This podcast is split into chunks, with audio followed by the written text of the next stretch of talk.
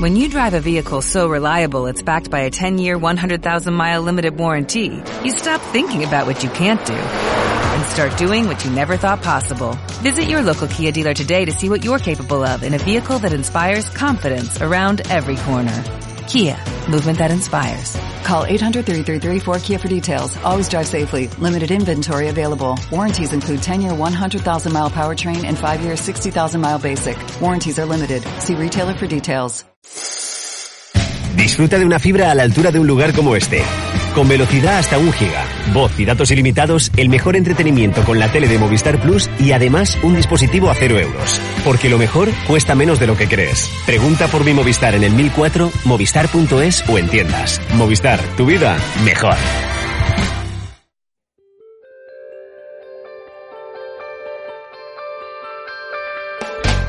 Bueno, pues tenemos esa, esa red wifi que nos manda Movistar para, para contaros el siguiente día, porque en las efemérides del día de hoy hemos hablado del Día Mundial del Wifi, que se celebra este lunes veinte de junio. Gracias a este sistema podemos conectar muchos tipos de dispositivos electrónicos entre sí o acceder a una red de banda ancha de forma inalámbrica. Para eso hemos invitado al estudio al que más sabe de, de la tecnología, Fernando Franco. Muy buenos días. Buenos días, José. Muchas gracias. Eso del que más sabe, porque no es así. Bueno, seguro de... que hay mucha gente que sabe bastante más que yo. Bueno, pero de, de redes wifi sobre todo sí que controlas. Bueno, una cosa es controlar y otra cosa es saber. Quiero decir que, que hay son campos tan tan amplios que a veces es muy complicado el...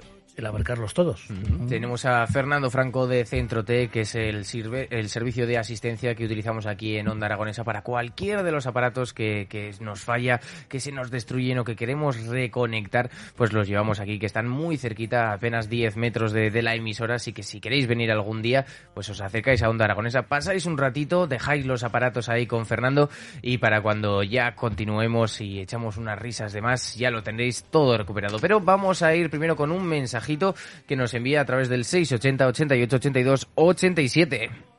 José, el de la veinticuatro, que nada, te da los buenos días, Fernando, y un saludo. Pues muchas gracias, José. Igualmente, Maño. Bueno, esto de las conexiones en directo, claro, porque ahora eh, nos acaban de mandar un mensaje por WhatsApp.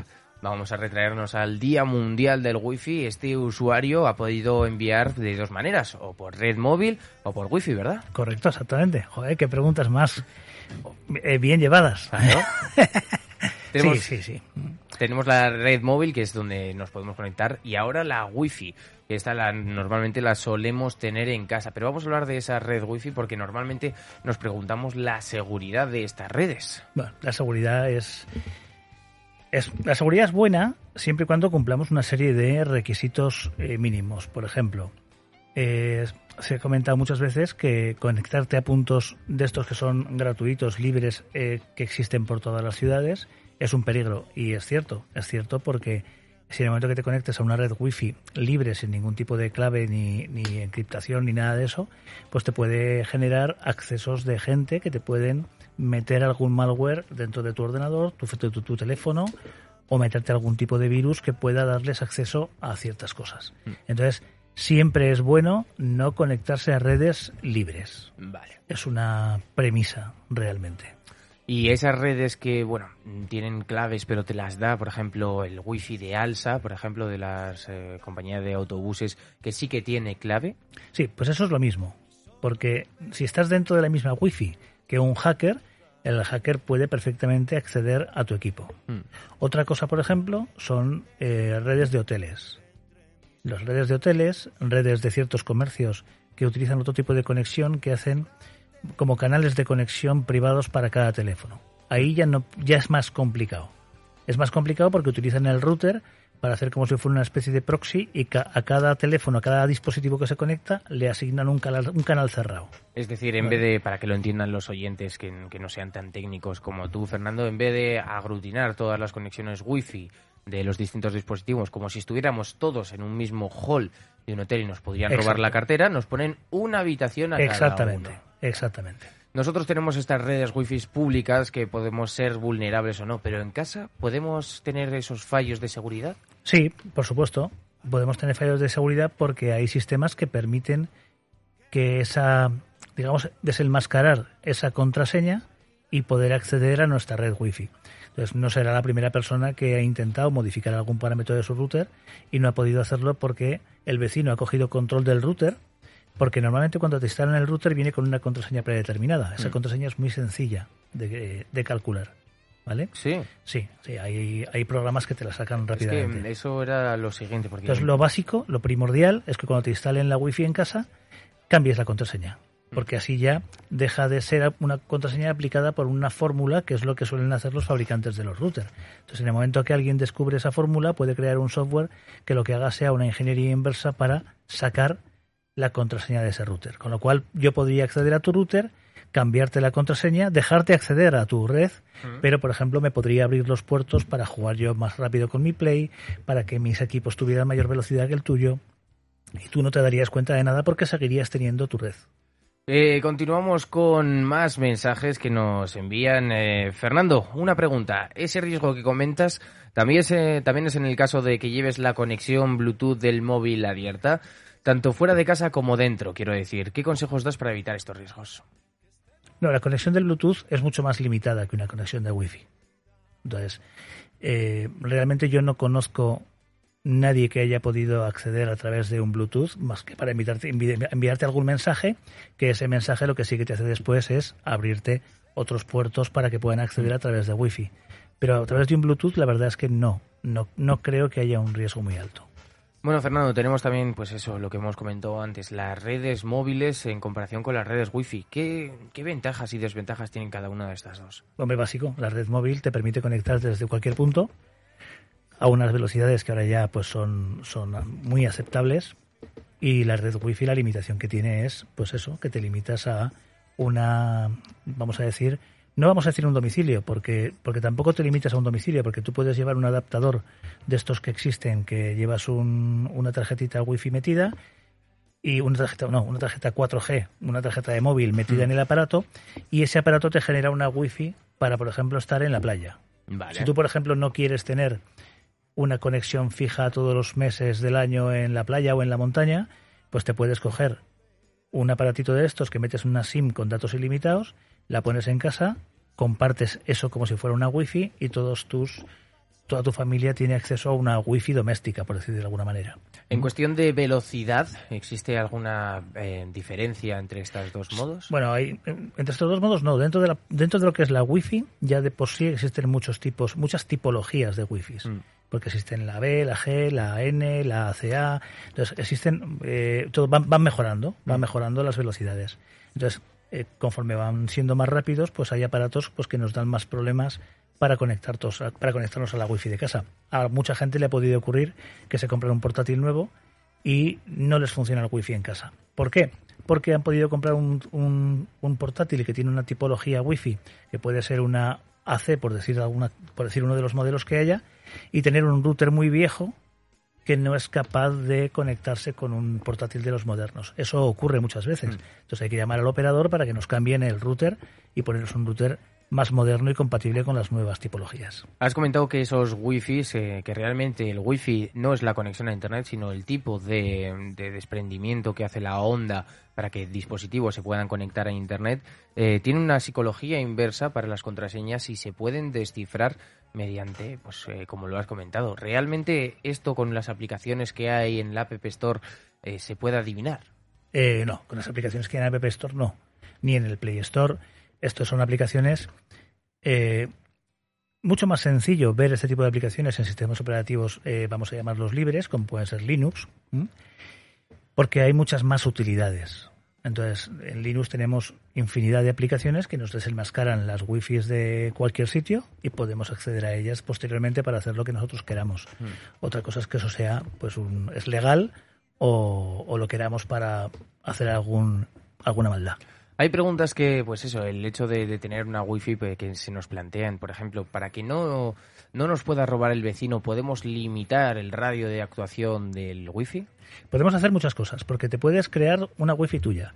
Si, por ejemplo, tienes una tienda, puedes crearte una wifi dentro de tu wifi que sea para invitados, mm. de tal manera que tú pongas una contraseña genérica para todos, pero tú tengas mantengas tu canal privado para tu tienda. Es decir, todos a un hall y tú en una habitación. Exactamente. ¿eh? O una habitación para los que somos de la tienda y otra habitación para el resto de gente que viene y se conecta. Mm.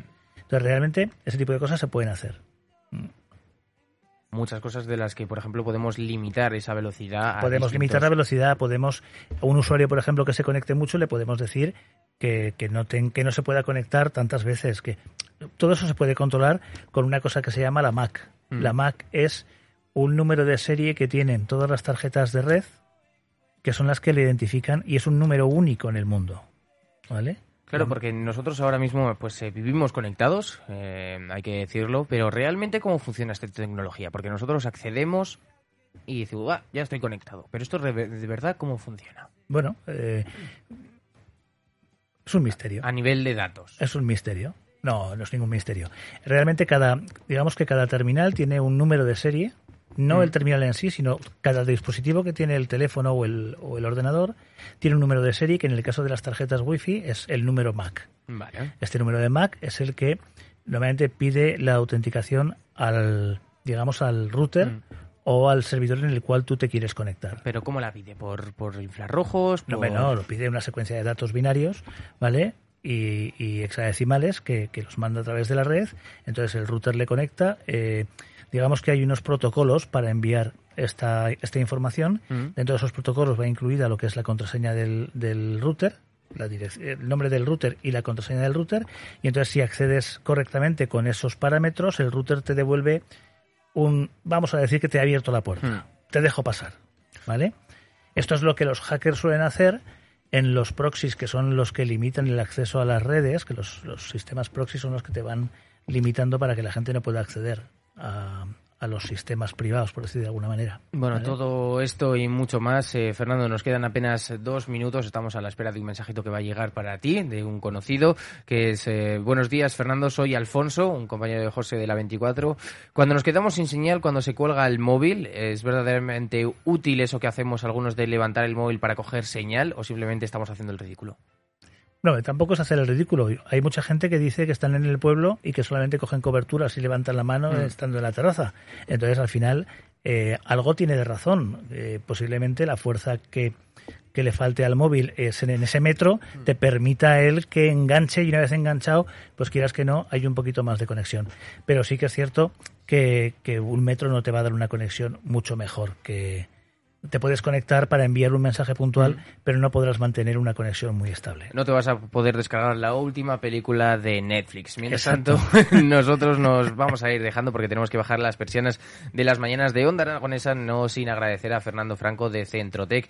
Ya sabéis, el servicio de confianza de Onda Aragonesa, donde pues eh, realmente este tío es una máquina, hace de todo. Tú le llevas una pantalla rota de tu móvil y te la cambia en una hora. Te coges y que no tienes eh, funda, pues te... Tienen ahí un montón de fundas, accesorios hasta para tus eh, sobrinos tiktokers que tienen aros de luz y, y todo. ¿Ten- ¿Tenéis de todo?